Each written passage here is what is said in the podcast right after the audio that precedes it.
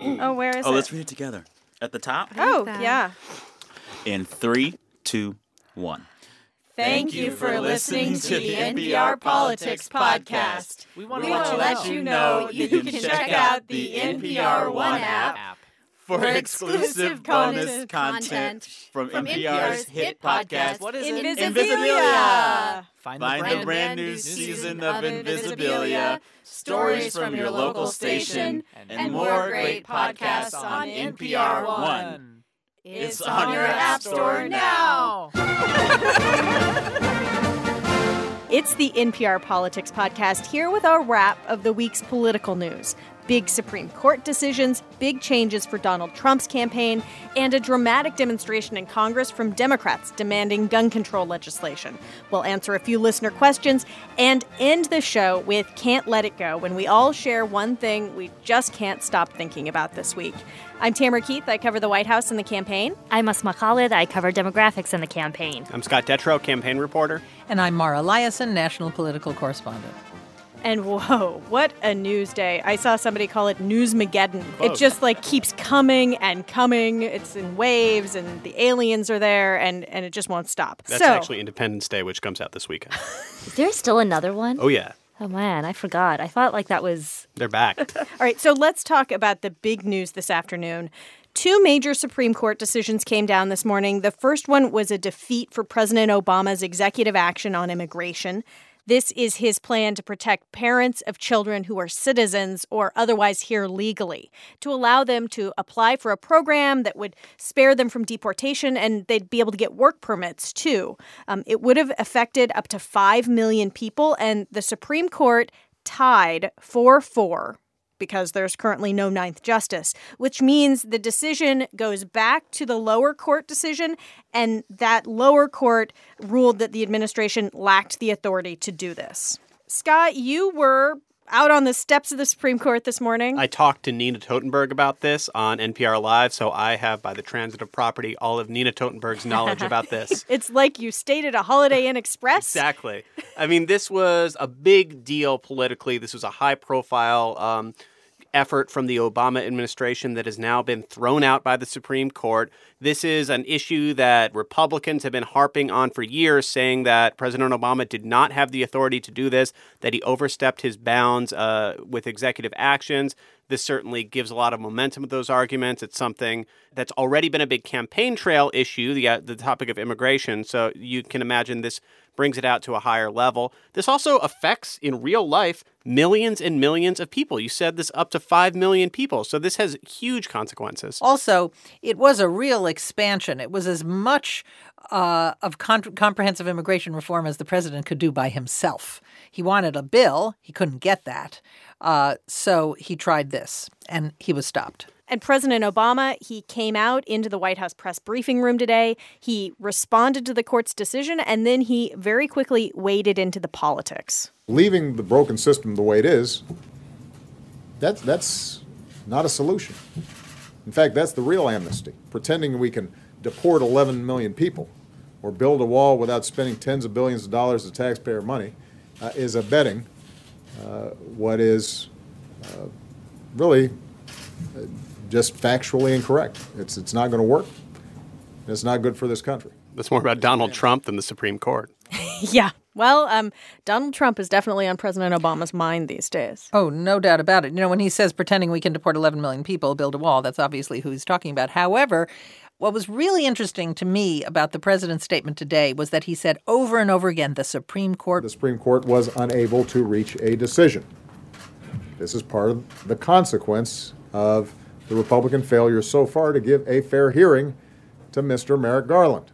my They were nominee tied. To They couldn't make a decision. That's why the lower court ruling And stands. that being a hit at the, the fact that Merrick Garland. Which wouldn't have made any difference anyway. Merrick Garland couldn't have been on the court in time for this. And also, even if he had come up for a vote, he probably wouldn't be confirmed. But what the president is trying to say is number one, they didn't make a decision. And number two, this election in November, and he said, we've got a very real choice that America faces right now. And now we've got a choice about who we're going to be as a country, what we want to teach our kids, and how we want to be represented in Congress uh, and in uh, the White House.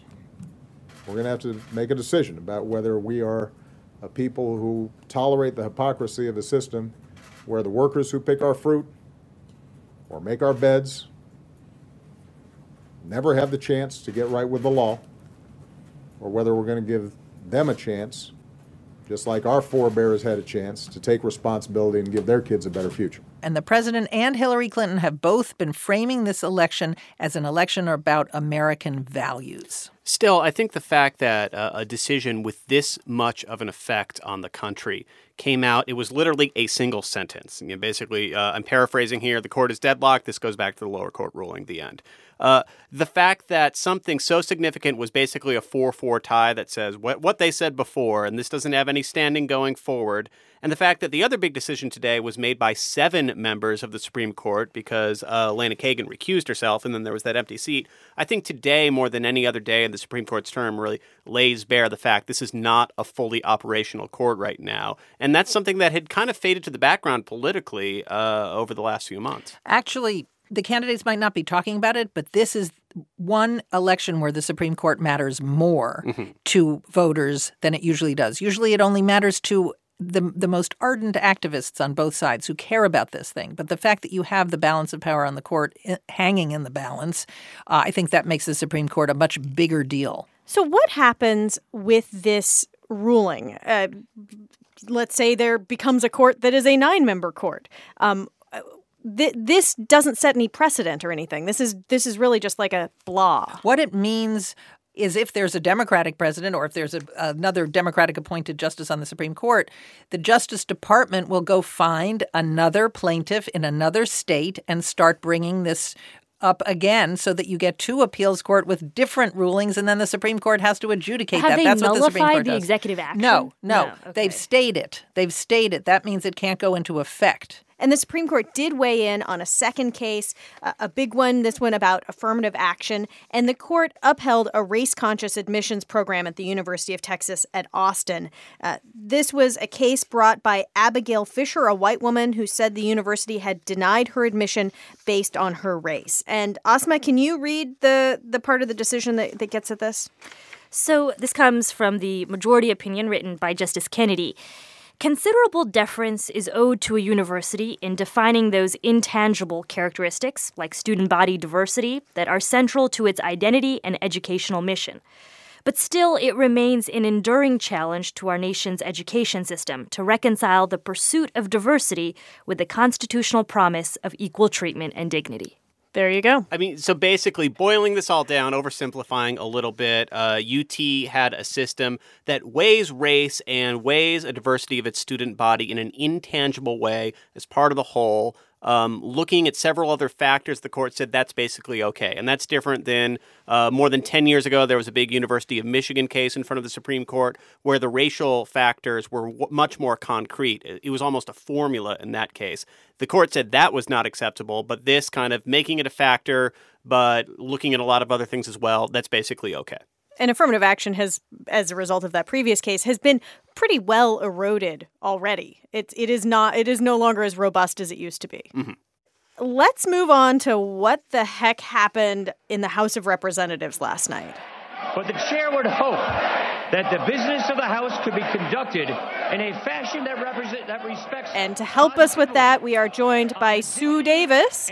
Hi, Sue. Hey, guys. Hello. Sue, you are in your tiny booth uh, on the House side of the uh, U.S. Capitol. And I'm caffeinating after a almost 24 hour workday yesterday. So yeah, so no bill, no break was the hashtag of the official hashtag of the House Democratic protest or sit in that started uh, shortly before noon on Wednesday, and it was spearheaded uh, by three members of Congress. Uh, the sort of spiritual head of it was Congressman John Lewis. He's a Democrat from Georgia, and he was an icon of the civil rights movement and probably one of the most respected members of Congress today. I would ask that all of my colleagues join me on the floor. And two of the Democrats that helped him were uh, John Larson, a Democrat from Connecticut, and Katherine Clark, who is a Democrat from Massachusetts. And the three of them sort of guerrilla staged this protest in which they took over the floor just as it was going out of session. And they said, you know what, we're going to literally sit on the House floor and we are going to stop action and we are going to protest congressional inaction on guns. And we're not going to leave until we get a vote. We must remove the blinders The time for silence and patience is long gone. We're calling on the leadership of the House to bring common sense gun control legislation to the House floor. Give us a vote. Let us vote. We came here to do our job. We came here to work. But what made this protest, I think, so fascinating and what got it so much attention is Democrats really cleverly used the tools of social media to broadcast this protest. They used Facebook Live, they used an app called Periscope, they used Instagram, all of which are technically in violation of the rules of the House. It was civil disobedience when it comes to the House of Representatives and the rules that they live under. And the, so they continued to hold the floor for over 24 hours. They seated the floor just within about the pat in early afternoon on Thursday. They passed the 24 hour mark. Uh, and you know, what did they accomplish? I guess is the question. Yeah. Okay. You know, they certainly succeeded in getting the House to, or at least getting half of the House, to focus and debate gun legislation this comes after the Orlando shooting at a nightclub there. This comes after Democratic Senator Chris Murphy held the floor in the Senate last week for over 15 hours, which helped force votes in the Senate over there, although they were ultimately unsuccessful.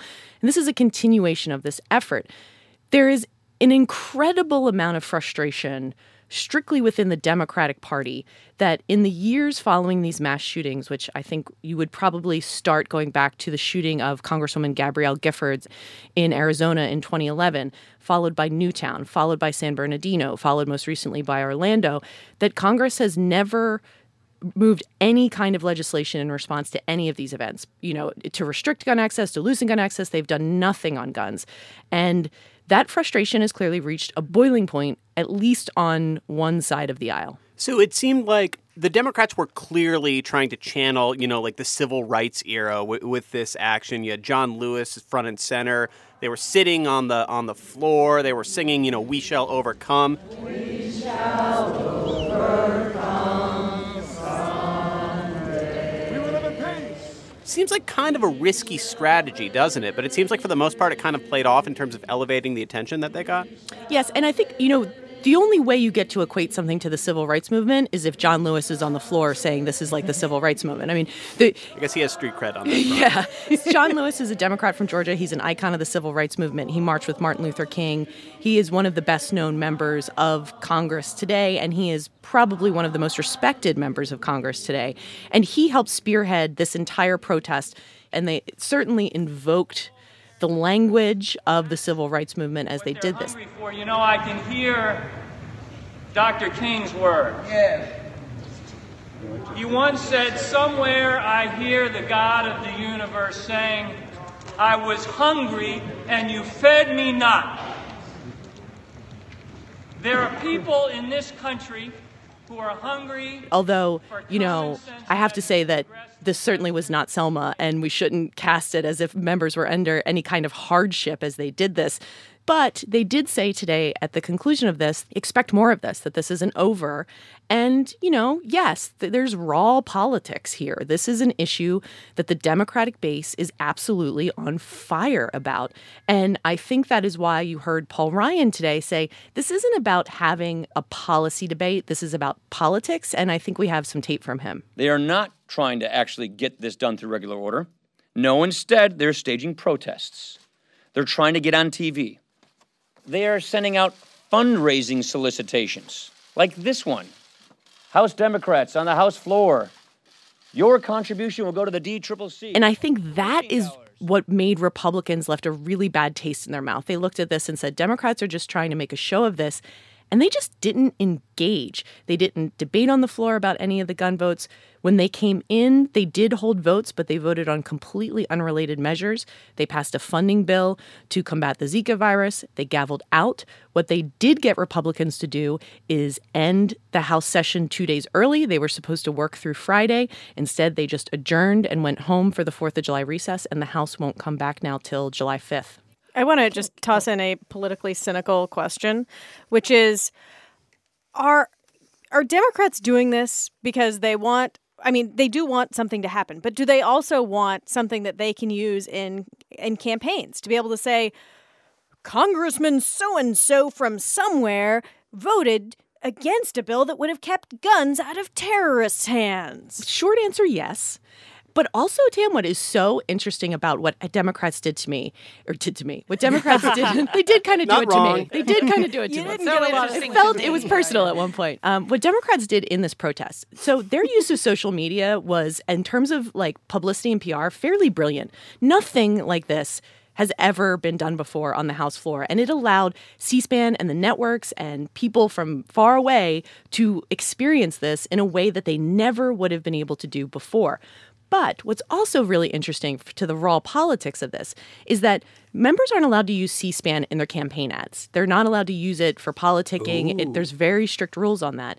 But what's to say you couldn't use any of those clips from those Periscope, from those 24 hours of Periscope videos in a campaign ad? I mean, there would be nothing that would prevent you from that. And I am, one of my questions going forward is do we see those images?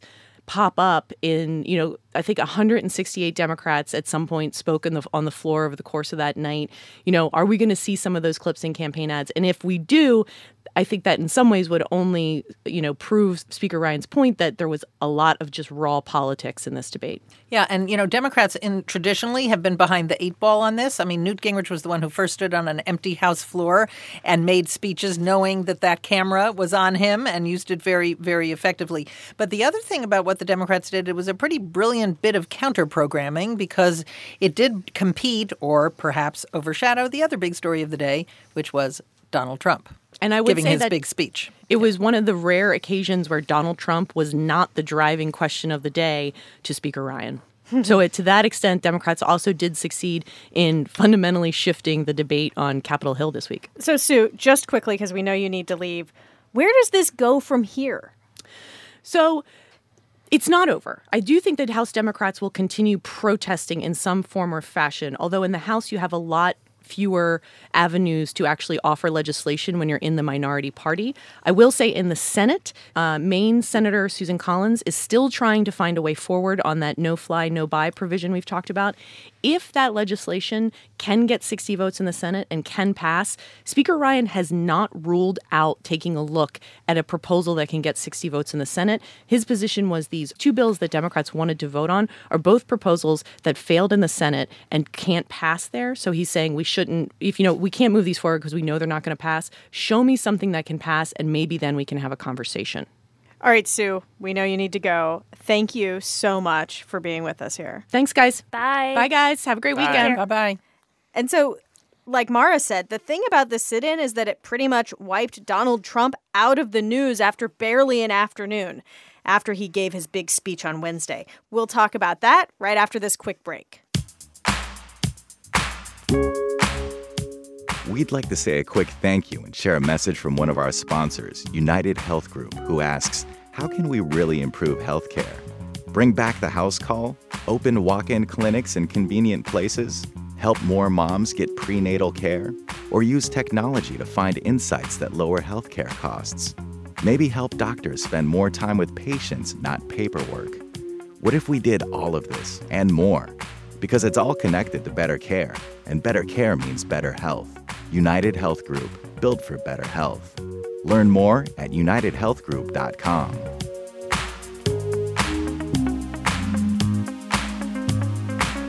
Hey there, NPR's Invisibilia is back with a new season of stories about the invisible forces that shape human behavior. This week, hosts Alix Spiegel and Lulu Miller journey to an Ohio prison to explore whether our personalities are as stable as we think. You can listen and subscribe to Invisibilia at npr.org slash podcasts or on the NPR One app. Okay, back to the show. Okay, we're back. Let's move backwards in time to Wednesday of this week when Donald Trump gave one of his rare teleprompter speeches. Who can set this up? Donald Laura. Trump gave the speech that he had promised to give on the Monday after the Orlando shooting, but because of that shooting, he scrapped that speech. This is the speech that he had promised would go through all the Clinton scandals. It's actually a speech that Republicans have been begging their standard bearer to give for a very long time. And he went through all of the allegations against Hillary Clinton. Some of them were based in fact, some of them were based on innuendo and conspiracy theories. But the bottom line is he finally, or for the first time, made a comprehensive, coherent argument against Hillary Clinton. And the, to me, the nut of it was he went back to his change versus the status quo message. He talked over and over again about a rigged system, which he says she represents.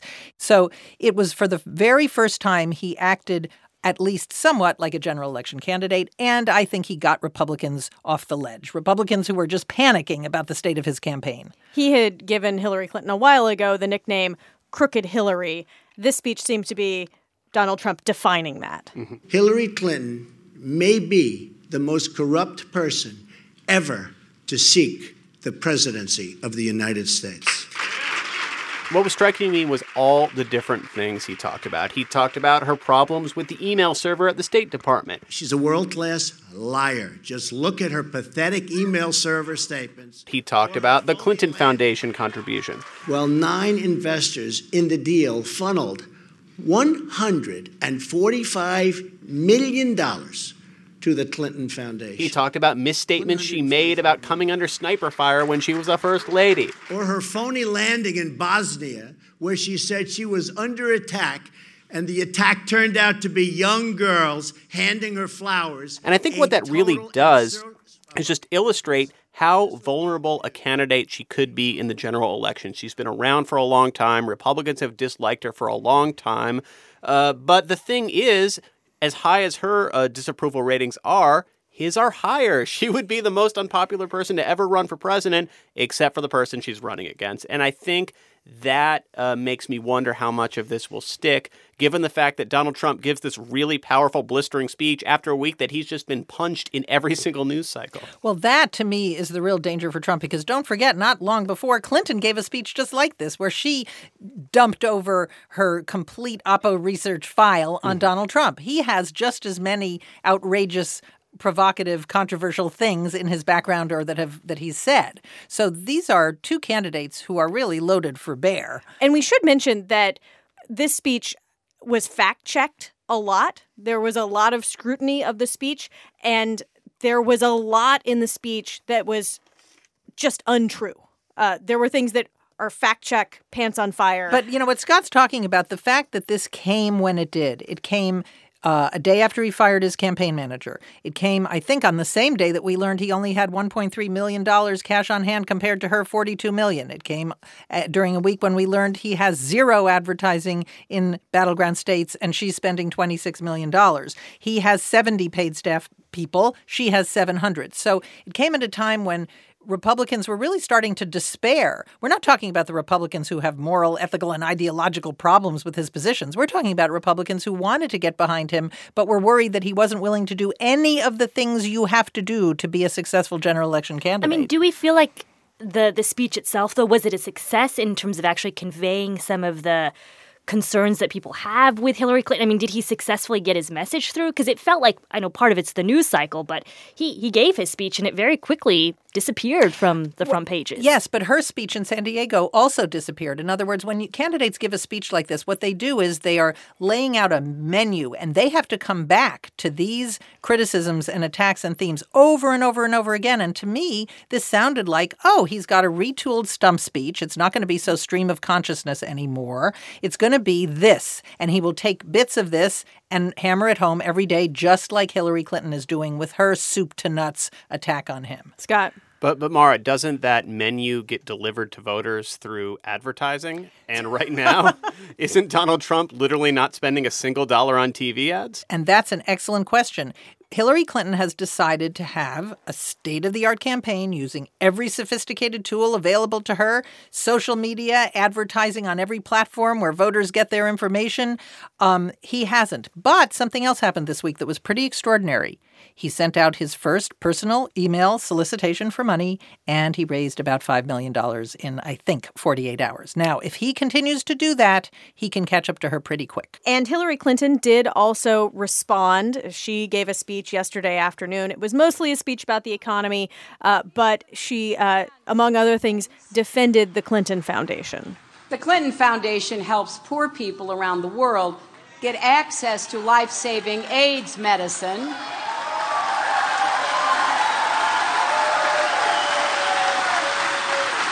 Donald Trump uses poor people around the world to produce his line of suits and ties. That to me was pretty interesting. She didn't answer the question about whether the foundation should have taken money from foreign governments. She just talked about the good things it does. And that's not really what he was saying. He wasn't saying the foundation was phony and doesn't help people around the world. He was saying there was an inherent conflict of interest about the arrangement with her family having a foundation while she's Secretary of State. I mean, in the public health realm, I, I have heard repeatedly a lot of praise for the Clinton Foundation. But I do think that there are some questions of a, a candidate who is, you know, running for the highest office in the land routinely now fundraising from foreign countries. The same thing with the Wall Street speeches. I mean, it's just a question to be raised. Why, if it's you're, question if you're planning to running and it's a run for question I don't president, think why would you do that? That's right. It's a question she has not answered. It seems like she's just dodged it more routinely.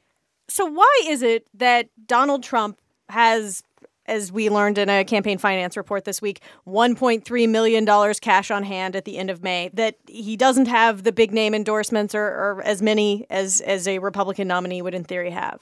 Well, I think the answer that you hear from the Trump campaign, it was notable uh, when his now former campaign manager, Corey Lewandowski, was talking to CNN earlier this week, is they didn't feel that like they needed to change things up because what they've been doing has been working so far. I mean, Donald Trump looks at it like I rolled my way through the Republican primaries. I beat every single opponent who spent way more money than me. I did it with like five people on my staff. We hardly spent any money in advertising, and it worked great.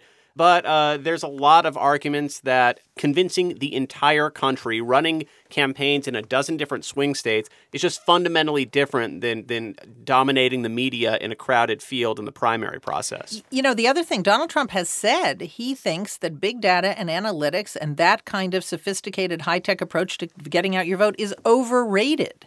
He thinks his way, tweeting, big rallies, dominating free media, otherwise known as news coverage, is the way to go. Mm-hmm. And it did work for him in the primary. But this is a real test. We have a real test of two completely different approaches to campaigning. And I would say in the last six weeks, Republicans were coming to the conclusion that Donald Trump's way wasn't working. And now he seems to be willing to use at least a little bit more of the traditional arts of politics. But I still think for the most part, he's not going to, to build up that get out the vote operation, that data operation that that Clinton has literally hundreds of people working on. But for the most part, uh, the RNC says that it can fill in the gaps for Trump and, and, and, use its existing programs. And that's also a really interesting question. To what extent can a national party make up for what a candidate isn't doing? Usually the candidate leads this effort. And Reince Priebus has spent the last four years developing this, trying to catch up to the Democrats. And this election is going to be a real test of what the RNC has developed. Speaking of getting out the vote, um, one side note here before the Orlando shooting, President Obama was scheduled to campaign with Hillary Clinton. That was postponed. It hasn't been rescheduled. But Asma, next week you are going to be going out. Um, I will be, and Senator Warren um, from the state of Massachusetts, very high-profile progressive senator, will be campaigning with uh, Clinton in Ohio on Monday. So that'll be really interesting to watch in terms of you know how full throttle of an endorsement she gives of Clinton in person, and just sort of how they vibe, and I think also how the crowd feels about these two women um, campaigning. Uh, we'll have a chance to see to what degree and how full scale of an endorsement we see from Warren in person. And whether they look like a ticket. Yeah, that I'm skeptical about.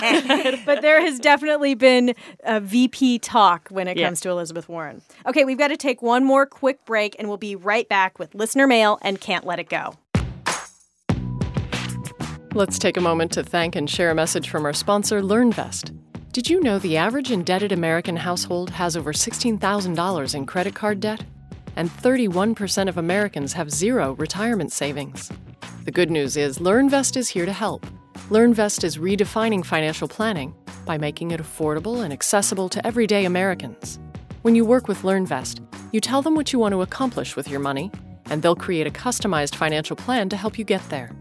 To see a financial plan and get a $50 credit, go to learnvest.com/nprpolitics. All right, let's answer some mail, guys. Um, reminder to email us your questions or feedback at nprpolitics at npr.org.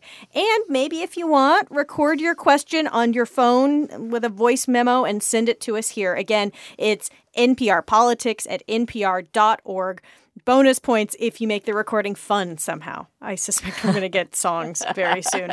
yes, do send us recordings. Those are always good. Plus, then we can sort of hear your voice, which I always think is really interesting to like hear what our listeners sound like. But before we start answering questions this week, I just want to uh, do a big thank you. Uh, a lot of you wrote to us and Sam, who's on vacation now, um, for what he said about safe spaces in this portion of the show last week. We really do read every one of those notes, even if we can't answer them, and and they meant a lot to us and to Sam. Uh, so thank you, and also.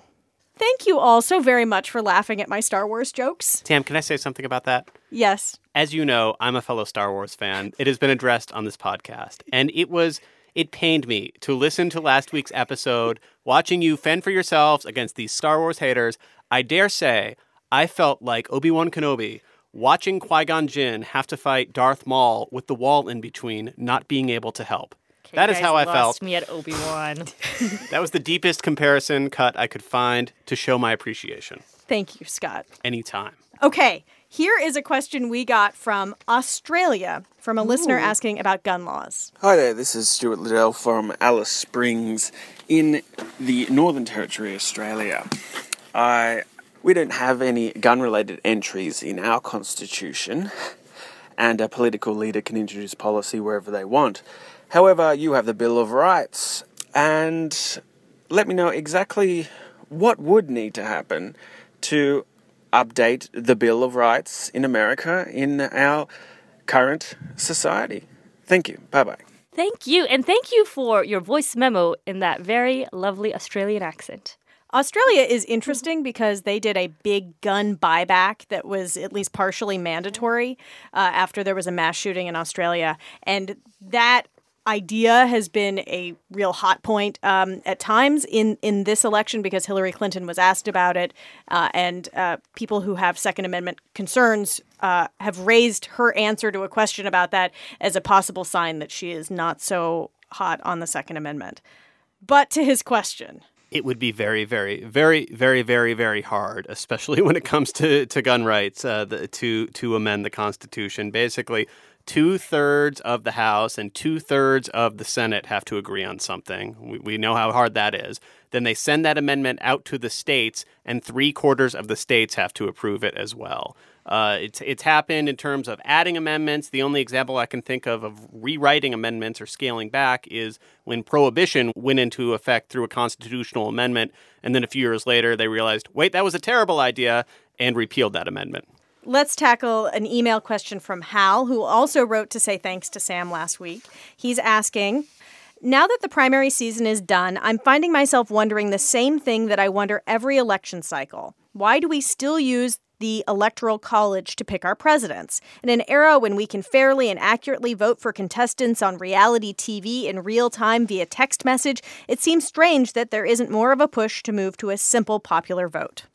There is always a push to move to a simpler popular vote, especially after the contested election of 2000. There was a big push. One of the reasons why it's not going to happen is because Congress would have to agree to do it, and senators from small states don't want to give up their clout. But there is a move. It's a little complicated, but there are a number of state legislatures that have passed bills that say that their electors will never go against the popular vote. So, in effect, if enough states pass this kind of bill, it would nullify the effects of the Electoral College. But that's the way our system works, and um, we're stuck with that red and blue map for a while. And there are a couple of states, right, Nebraska and Maine, that That's divvy up. do it by their- CD, Yeah, yeah. exactly. So they're Congressional congre- district. Yeah. So within, if they have, you know, an allocation of four congre- four electoral votes, they can go 50-50. I kind of like the Electoral College. I think it works well. I think it gives representation to the whole country. Otherwise, we just campaign up and down the coast, and that's it. But you're Express saying your the unpopular whole country, opinion, though, Scott. You're saying the whole country because you're looking geographically at the country. I would argue that very populous places are often unrepresented, perhaps, right? Like urban centers are not represented as highly, you could argue. Wherever, Like, are you talking wherever about the people big or the clumps, geography being represented? Well, but I just- wherever big clumps of like-minded people are clumped together, they're going to get less attention paid to them in an election because they're all voting one way and they're taken for granted. That's Yeah. true. Also, oh my God, 13 states is enough, man. The- 13 states. swing states. Oh, I thought you were like make America a 13 state colony. Well, there is something No, uh, I mean, there's a lot of fundamentally unfair. travel. If you Trump wants in- to go back to the 50s. Tam wants to go back to the 1790s. All right, we have one more question from Maddie in Berkeley. She writes, I'm really into politics, but my partner is disinterested, partly from lack of information about candidates, bills, etc., partly from feeling like his vote doesn't matter. Can you please explain to him and other disaffected youth, in quotes, why voting is important, besides it being exercising your right to democracy? Well, Maddie, uh, this is Asma, and I will say I think it's really hard to explain why your vote matters in a presidential context if you all live in Berkeley, California. Uh, because California, I don't mean this lightly. Um, I mean, I live in the state of Massachusetts. It is a habitually Democratic state in presidential elections. So it's really hard because if I don't vote, arguably, it really doesn't matter. Both of our states will likely vote for the Democratic candidate. That being said, in local races, I think it matters enormously to vote for your city councilor or your governor because those things very intimately affect you. Uh, this goes back to the Electoral College, though. If we didn't have an Electoral College, I would argue every person ought to vote for president. And I have a suggestion for Maddie, which is California has all of these uh, ballot propositions and initiatives that are really confusing, but also totally fascinating. And my brother, who lives in California, every election year, he holds a party where he gets fellow nerds and also people who are not informed at all together with their sample ballot and they and they debate each ballot proposition. They make it fun and then they know how to vote because otherwise it's just confusing. Man, I want to go to this party. you know, it's, it's really interesting that we had a caller, a, a listener from Australia where there is mandatory voting. That's one way uh, to force Maddie's partner to get interested because he has to vote. But if part one of his problems, feeling like his vote doesn't matter, I think Asma really answered that. But if his other problem, she says, is from lack of information about candidates and bills, she needs he needs to listen to National Public Radio and learn about all this stuff that that is going to affect his life, depending on who's elected. Yeah, in Australia, it's like a fine, right? If yeah, you don't vote, it's vote, mandatory, and there's a fine. There's a penalty. You don't get hauled off to jail. No, like Obamacare. That'd be hilarious. the jail for non-voters. Oh.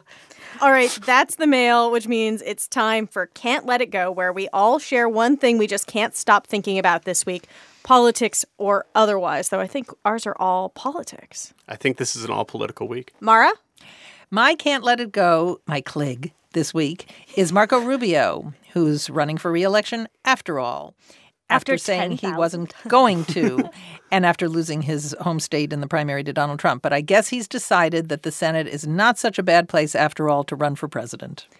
because you think he is going to Because run he for is certainly going to run again. Do you I think he'll thought- win his Senate seat? Pardon? Do you think he's hands down going to win? that No, I think seat? he's not hands down, but I do think he's the favorite. Hmm. Asma, you should reread that tweet that we dramatically did a month or so ago about how he only said like 10,000 times that he will be a private yeah. citizen come January. But Which he said still could if he loses. He said, well, he did say he changed his mind. And then in politics, his mind. sometimes politicians don't like to admit that they changed his mind. Uh, but he he did, and he put that out there. There you go. Asma. So my can't let it go uh, is in the political realm, but it is from across the ocean. A very interesting vote that is going on currently as we tape our podcast. So I don't even know the results, and that is Brexit. Standing for British exit. Um, so I am literally actually obsessed with this and have been reading article after article about this. I should also preface that I spent two years in graduate school in the UK. I have a lot of British friends uh, there and a lot of friends who actually came from continental Europe who were studying uh, in the UK because it was very easy if you were an EU citizen to come and study in the UK. So Brexit, the British exit, Britain would Correct. exit the European Union. Correct. That is what they are voting on. And their referendum, if I can show you what a sample ballot that Ezra Klein from Vox put up this morning on Twitter, it's a very easily understandable ballot. You were saying how complex, you know, the California ballot initiatives are. It says vote only once by putting a cross or an X in the box next to your choice. Should the United Kingdom remain a member of the European Union or leave the European Union? You have two options, very easy to understand.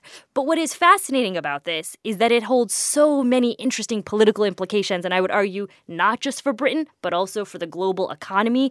If uh, if Britain were to exit from To we Brexit. Britain? Or yeah, if Britain were to Brexit, um, then essentially, you know, the power of of the EU would change. I mean, it just changes the international economy in many ways. The U.S. does a lot of trade uh, with the U.K., but with the U.K. as a part of the EU, a lot of this comes down to you know questions around jobs and identity. But some of it also comes down to some of the very issues we've been hearing about in our campaign season here, which is immigration. There has been a lot of concern about immigrants coming from other EU countries into Britain, and we'll see what happens. There are no exit polls, so it's very exciting. There are no won't exits know. on the Brexit? Well- no exits on the Brexit. Scott. That leads me to my Can't Let It Go, which Asma stole, which is not the first time that there's been a conflict in Can't Let It Goes. Uh, I will broaden it out a little bit and just say that I'm always like really obsessed with British elections because they're really quirky. And I cannot wait to go home and watch the BBC elections results show tonight, which I will be doing. I often do this with some sort of like British or Scottish themed liquor as well. I watch think the that's a good Scottish referendum with Scotch. But there's just they have all these quirky things. First of all, like when they're doing parliamentary elections, all the candidates show up to the same location for uh, the results to be read. Like it's a boxing match, so you have to stand on stage, and all the candidates are wearing like big, ridiculous looking ribbons. And then they stand on the same stage and all have to give their acceptance or losing speeches at the same time. Uh, the other thing is that it is actually against the law for British reporters to talk about the election on election day. There is an imposed blackout that goes into effect and doesn't get lifted until the polls close. So, like, you can't even talk about it on election day if you're Yeah, a I did not reporter. know that. So Yeah. Aren't no there laws about also Brexit? against advertising before a certain day? Yeah, they, it's it's restricted. I forget exactly how much, but there, there's there's very tight restrictions on when you can advertise, how long the elections last. It's just totally different. And the other thing that's just kind of happened organically, but uh, NPR's producer in uh, London pointed this out, and I've loved it all day. There's a hashtag dogs at polling stations uh, thing going right now, where where people are taking a picture of their dog in front of the polling stations, and it's very nice. Well, Scott, enjoy your warm beer tonight. I think I was going to go with gin and tonic instead. oh, that's that's a better idea. By this time next week, guys, we will know whether Britain is going to be a part of the EU or not. And we will have all time to chew over what it means for this election. And I think it's going to give a boost, at least ephemerally, kind of in the ether, to Donald Trump, who's running on very similar platform to the to the Leave Yeah. campaign. And he who happens, to also be going to Scotland today, not to meet with foreign leaders as presidential candidates often do, but to open a new golf course. Hmm. What is your can't let go, Tam? Mark Kirk is a uh, an Illinois senator, a Republican, though a moderate Republican, uh, considered to be one of the uh, most endangered and in trouble uh, senators up for reelection this year. And he is out with a new campaign ad. I want to play a little bit of it. Mark was the first Republican to support a vote on President Obama's Supreme Court nominee. He's a leader on protecting a woman's right to choose. And Mark Kirk bucked his party to say Donald Trump is not fit to be commander in chief. Mark Kirk, courageous and independent. I'm Mark Kirk, and I approve this message. what party is he? He is a Republican, exactly. but he is a Republican from Illinois. And he is the first Senate candidate to come out with an ad running against his party's nominee. The question is whether he will be the last. It's interesting that he's a senator from Illinois. Uh, you might all remember our perfect state analysis, in which Illinois was uh, demographically or is demographically the most perfect state. So it's a really diverse state. It votes habitually for the Democratic candidate in presidential elections, but it's had a pretty interesting mix on, on local races. Um, but I think in a presidential election year, for a Republican senator to win, uh, like Mark Kirk, he will need to moderate and move to the middle. And he's always been relatively moderate, but this is a campaign ad where he is attacking his party's nominee. And also, though, I mean, if you listen to some of that rhetoric, he's a, a candidate who's for a woman's right to choose. Uh, he's a candidate who was on board to have a vote for President Obama's Supreme Court nominee. I mean, none of those things really sounded like traditional Republican ideas. All right, well, that is a wrap for this week. And as always, you can find more of our political coverage at nprpolitics.org and on your local public radio station. Please do us a favor and rate this show on iTunes if you like it, and find us on Twitter if you want to talk about Star Wars or anything else. Um, write us an email or a recording of yourself asking a question to nprpolitics at npr.org. I'm Tamara Keith. I cover the White House and the campaign. I'm Asma Khalid. I cover demographics in the campaign. I'm Scott Detrow, campaign reporter. And I'm Mara Liasson, national political correspondent. And thank you for listening to the NPR Politics Podcast.